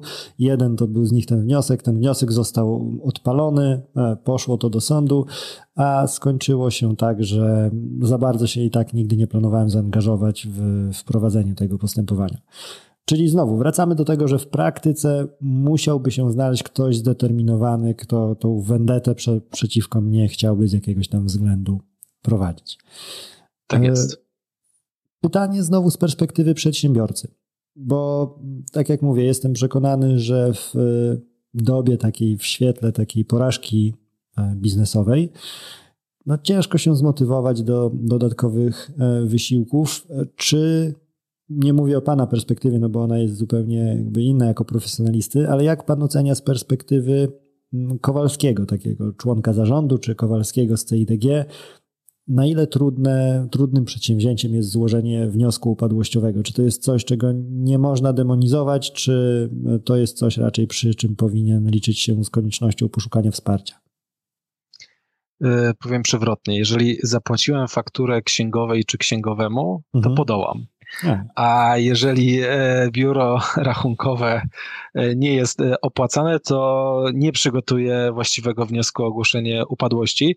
Nie dlatego, że tam jest potrzebny jakiś niebywały kunszt prawniczy, bo tak absolutnie nie jest. Tam jest potrzebny bardzo skrupulatny młodszy prawnik, e, który e, perfekcyjnie przygotowuje, przygotuje za, sprawdzi załączniki do wniosku o ogłoszenie upadłości. Bo mhm. jak wiemy, w naszych e, sądach e, orzekają referendarze sądowi, a no, taką rolą referendarza sądowego jest, by oceniać te braki formalne. No i niestety w większości e, wypadków e, jakiś brak zostanie znaleziony, a brakiem formalnym jest chociażby niepodanie terminu powstania wierzytelności, e, a podanie tylko terminu zapłaty tematy. No i, mhm. i tak, później musimy się możemy się kopać. wyłożyć na, na formalizmach. Tak. E, przy okazji sądów, jak ocenia Pan know-how sądowe, jeżeli chodzi o e, Pana obszar specjalizacji? Idąc, e, czy to jest postępowanie restrukturyzacyjne, może nawet wróćmy na sekundę do tego, czy to jest postępowanie upadłościowe, jakiekolwiek, Czuje pan, że ma pan naprzeciwko siebie równie kompetentnych partnerów do rozmowy, czy czasem troszkę e, tej wiedzy trzeba podepchnąć, jakby żeby pewne obszary rozjaśnić, chociażby takie nieczystego prawnikowania, ale tego właśnie zrozumienia biznesowego? To zależy na jak doświadczonego e, sędziego trafimy. Bo jeżeli mhm. trafimy a musimy pamiętać o tym, że sprawy i upadłościowe, i restrukturyzacyjne, niezależnie od wartości przedsiębiorstwa, są rozpoznawane w sądach rejonowych. Więc jeżeli trafimy na osobę, która nie ma żadnego doświadczenia e, orzeczniczego, nie ma też doświadczenia naturalnie biznesowego, no to jest trudno, ale to nie, ten trud nie polega na tym, że ta osoba nie, nie zrozumie czegoś, bo ona y, doskonale to zrozumie. Czasami jest potrzebna po prostu y, rozmowa, ale to, co jest w takich przypadkach często paraliżujące i co uważam, że jest największą bolączką restrukturyzacji i upadłości, to jest brak szybkiej decyzji. Czasami szybka decyzja, nawet negatywna, oddalenie tego wniosku, powiedzmy o, o sprzedaż, jest lepsza aniżeli brak decyzji przez kilka miesięcy, kiedy nam ten y, dłużnik, który jest przecież wystawiony na totalny strzał z każdej strony, on się po prostu wykrwawia. No i, i niestety, i to, to jest mój podstawowy e, zarzut pod adresem e, sądów upadłościowych i restrukturyzacyjnych tempo rozpoznawania tych spraw, ale też nie chcę generalizować, bo to mhm. absolutnie nie jest tak, że e, wszystkie sądy w sposób e, opieszały działają. To po prostu zależy od e, człowieka, a to, co jest bolączką, a w mojej ocenie po prostu patologią e, tej, tego sądownictwa upadłościowo-restrukturyzacyjnego to jest to, że upadłości konsumenckie, których jest których są tysiące w skali mhm. kraju, są rozpoznawane przez wydziały gospodarcze, te, które mają prowadzić restrukturyzację. No mhm. No i przy takim e, ukształtowaniu organizacyjnym sądów rejonowych to nie może e, funkcjonować, nawet gdyby tam e, pracowali e, najlepsi orzecznicy. Mhm, tak, tu wydaje mi się, że może oprócz samego problemu wzrostu skali skokowego zadań do realizacji, to też troszkę chyba łamiemy zasadę good enough, bo powiedzmy, że te upadłości konsumenckie to nie jest e, skala wyzwania takiego jak przy upadłości spółki akcyjnej i to poradziliby sobie zdecydowanie dobrze, jestem przekonany, ludzie na początku kariery swojej zawodowej w sądownictwie, powiedzmy, nie musiałoby to wymagać takiego e, super specjalisty, który mógłby być angażowany w bardziej wymagające postępowania. Mówiąc e, o szybkości, od razu sobie wyobraziłem, e, bo cóż, zgłasza się do Pana człowiek z palącym problemem. No właściwie zazwyczaj, jeżeli przychodzimy do prawnika czy do doradcy, to ten problem palący już jest, no ale mówimy o takim naprawdę sferze, gdzie często to jest wóz albo przewóz. I mamy te nieszczęsne seriale, które kreują wizerunek nasz, jak to pędzimy od miejsca do miejsca, jak pukamy w okno osób różnorakich, żeby wepchnąć się tam między kolejką i spowodować jakieś działania. Domyślam się, że e, od Państwu też jakby zdarza się usłyszeć, czy macie jakąś możliwość, jakiś środek, jakieś tam, mówiąc brzydko, dojście, żeby e, temat jakoś przyspieszyć. E, czy widzi Pan w sądach taką otwartość na to, żeby e, czasami po prostu te żarna sprawiedliwości nieco przyspieszyć, jeżeli rzeczywiście mamy e, potrzebę taką uzasadnioną i to nie jest takie podejście na zasadzie mój problem jest moim problemem, jest ważnym problemem, ale rzeczywiście chociażby mówi Pan kwestię o tej, że jest coś do sprzedaży i tak dalej, i tak dalej. Potrzeba, żeby zadziało się szybko i mówimy o rzeczy, która będzie z korzyścią zarówno dla wierzycieli, i dla dłużnika. Jeżeli zadzieje się teraz, będzie super, jeżeli nie zadzieje się teraz, może okazać, że nie zadzieje się wcale. E, tak, mo moje doświadczenie akurat w tym zakresie jest e, raczej e, pozytywne. E, wiele dobrego też e, uczynił przepis, który zagwarantował nam jako doradcom restrukturyzacyjnym możliwość bezpośredniego kontaktowania się z sędzią komisarzem. Mhm. E, bo w niektórych, u niektórych osób, zwłaszcza osób, które na co dzień zajmują się na przykład procesem tylko cywilnym, no panuje takie przekonanie, że z sędzią to rozmawiać nie można, jak się rozmawia, to na pewno jest coś mhm. negatywnego. Na szczęście w ustawie mamy taką podstawę prawną e, wprost umożliwiającą taki kontakt i e, naprawdę jeżeli coś jest bardzo pilnego i wymaga szybkiej e, interwencji, no to raczej możemy liczyć na mm, tutaj wsparcie ze strony orzecznika. To też jest, mówiąc wprost, może nie osobista, znaczy na pewno nie osobista, ale jednak ich odpowiedzialność czy odpowiedzialność Skarbu Państwa, to, to oczywiście mam tutaj na myśli. Moje doświadczenia raczej są pozytywne, negatywne dotyczą dotyczą tych spraw, które e, nie są pilne, mhm. albo są tylko pilne z perspektywy mojego tak. klienta. One po prostu e, w kolejce oczekują. Mhm. I, I to powoduje uzasadnione poczucie frustracji po stronie klienta. Mhm. To w ogóle ciekawy taki papierek lakmusowy, jeżeli chodzi o naszą mentalność prawną to chyba dobre użycie, że potrzebujemy wyraźnej podstawy prawnej, żeby stwierdzić, że takie działanie jak kontakt z sędzią jest dopuszczalne, gdzie jeżeli, nie wiem, wyjdziemy poza ten porządek kontynentalny, nie mówiąc już nawet o naszych granicach, ale wyjdziemy poza porządek kontynentalny, prawny, no to nie jest niczym nadzwyczajnym, że po prostu rzeczy, które trzeba omówić i można omówić szybko, nie będą wymagały wyznaczenia przez sędziego jakiegoś posiedzenia za kilka miesięcy, bo jedną rzecz chciałby z nami przegadać, która na dobrą sprawę mogłaby być przegadana zdecydowanie szybciej i w zdecydowanie mniej formalnych warunkach. Jak widać, kraje, które żyją w takich realiach, jeszcze się nie posypały z tego powodu, także może taki postulat, jak, żeby, jak prawniczy podcast, to jedna łacina musi być, delege ferenda, żeby, żeby coś tam się zadziałało. Panie Bartoszu, ostatnią rzecz, o którą bym pana poprosił,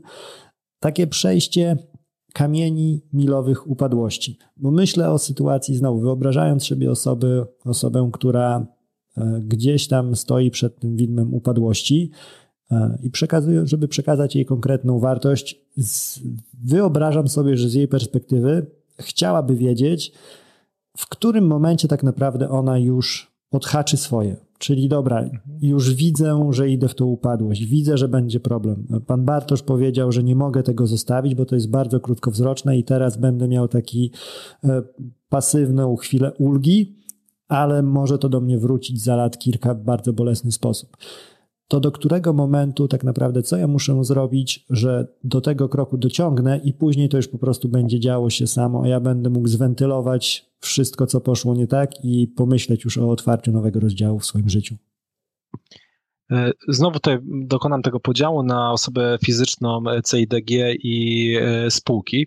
Jeżeli chodzi o e, spółkę, to tak naprawdę menadżer musi zapewnić ten materiał wsadowy do wniosku o ogłoszenie e, upadłości, a następnie dotrwać do momentu ogłoszenia upadłości. Dlaczego? Dlatego, że wówczas e, uruchamia się ustawowy obowiązek wskazania i wydania syndykowi całego majątku i dokumentacji. I w zasadzie po e, wykonaniu tego obowiązku można by z funkcji członka zarządu zrezygnować. E, dlaczego z reguły nie rekomendujemy tego, zwłaszcza właścicielom tych spółek? No po to, że zawsze inaczej pracuje się syndykowi, na którego e, pilnie spogląda upadły, czy pilnie spoglądają wierzyciele. Wówczas są mniejsze pokusy do prowadzenia bardzo rozpasanej polityki e, upadłościowej, czyli mhm. nadmiernych e, kosztów postępowania upadłościowego, tendencja do sprzedawania po zaniżonych e, cenach. Zawsze, jeżeli czuję gdzieś tam oddech kogoś, komu zależy na spieniężeniu na jak najwyższym poziomie, to te, ta, ta motywacja po stronie syndyka jest inna. Ale formalnie do momentu wydania syndykowi majątku i dokumentacji i tu jest koniec przygody z upadłością. Mhm. Jeżeli jestem osobą fizyczną, czy to konsumentem, czy przedsiębiorcą, no to wydanie tego e, majątku i wydanie e, dokumentacji, no to niestety jeszcze nie wszystko, ponieważ e, przez cały okres trwania likwidacji aktywów, które posiadam, syndyk, no chociażby, gdybym nawiązał stosunek pracy, będzie zajmował określoną część mojego wynagrodzenia. Mhm. Więc wówczas tak naprawdę sukces tkwi w dobrej współpracy z syndykiem, e, zaangażowaniem się również e, w proces pozyskiwania inwestora na te poszczególne e, aktywa, po to, by doprowadzić do końca te formalne postępowanie upadłościowe i następnie złożyć wniosek o oddłużenie. Czyli w przypadku osoby fizycznej, na samym końcu, jak już formalnie się upadłość zakończy, no to jeszcze musimy zawnioskować o, o ten świeży start. Mhm. I na tym świeżym starcie w sumie mówiliśmy teraz sporo o rzeczach mniej przyjemnych. To dobra rzecz, żeby takim pozytywnym akcentem e, zakończyć już e, przyjemniejszym. E, kończąc, mówiliśmy o rzeczach mniej przyjemnych, bardziej przyjemnych, z większą nadzieją, z mniejszą. Taki jeden przekaz, gdyby miał Pan rzucić w eter, jeżeli chodzi o przedsiębiorców, którzy gdzieś tam borykają się z problemami finansowymi i którym po głowie chodzi, czy to restrukturyzacja, czy nawet bardziej mocne działania, cóż by to było? Restrukturyzacja i upadłość to nie śmierć, to przejście do drugiego życia. Pięknie, filozoficznie i z głębią i też z zastosowaniem życiowym. Pięknie dziękuję za podzielenie się e, wiedzą, panie Bartoszu, i pana doświadczeniami i do usłyszenia być może w przyszłości, kiedy odświeżymy sobie za jakiś czas temat, e, jak to wygląda powiedzmy w 2023 czy 2024, czy dogoniły nas te problemy, o których rozmawialiśmy. Dzięki wielkie raz jeszcze.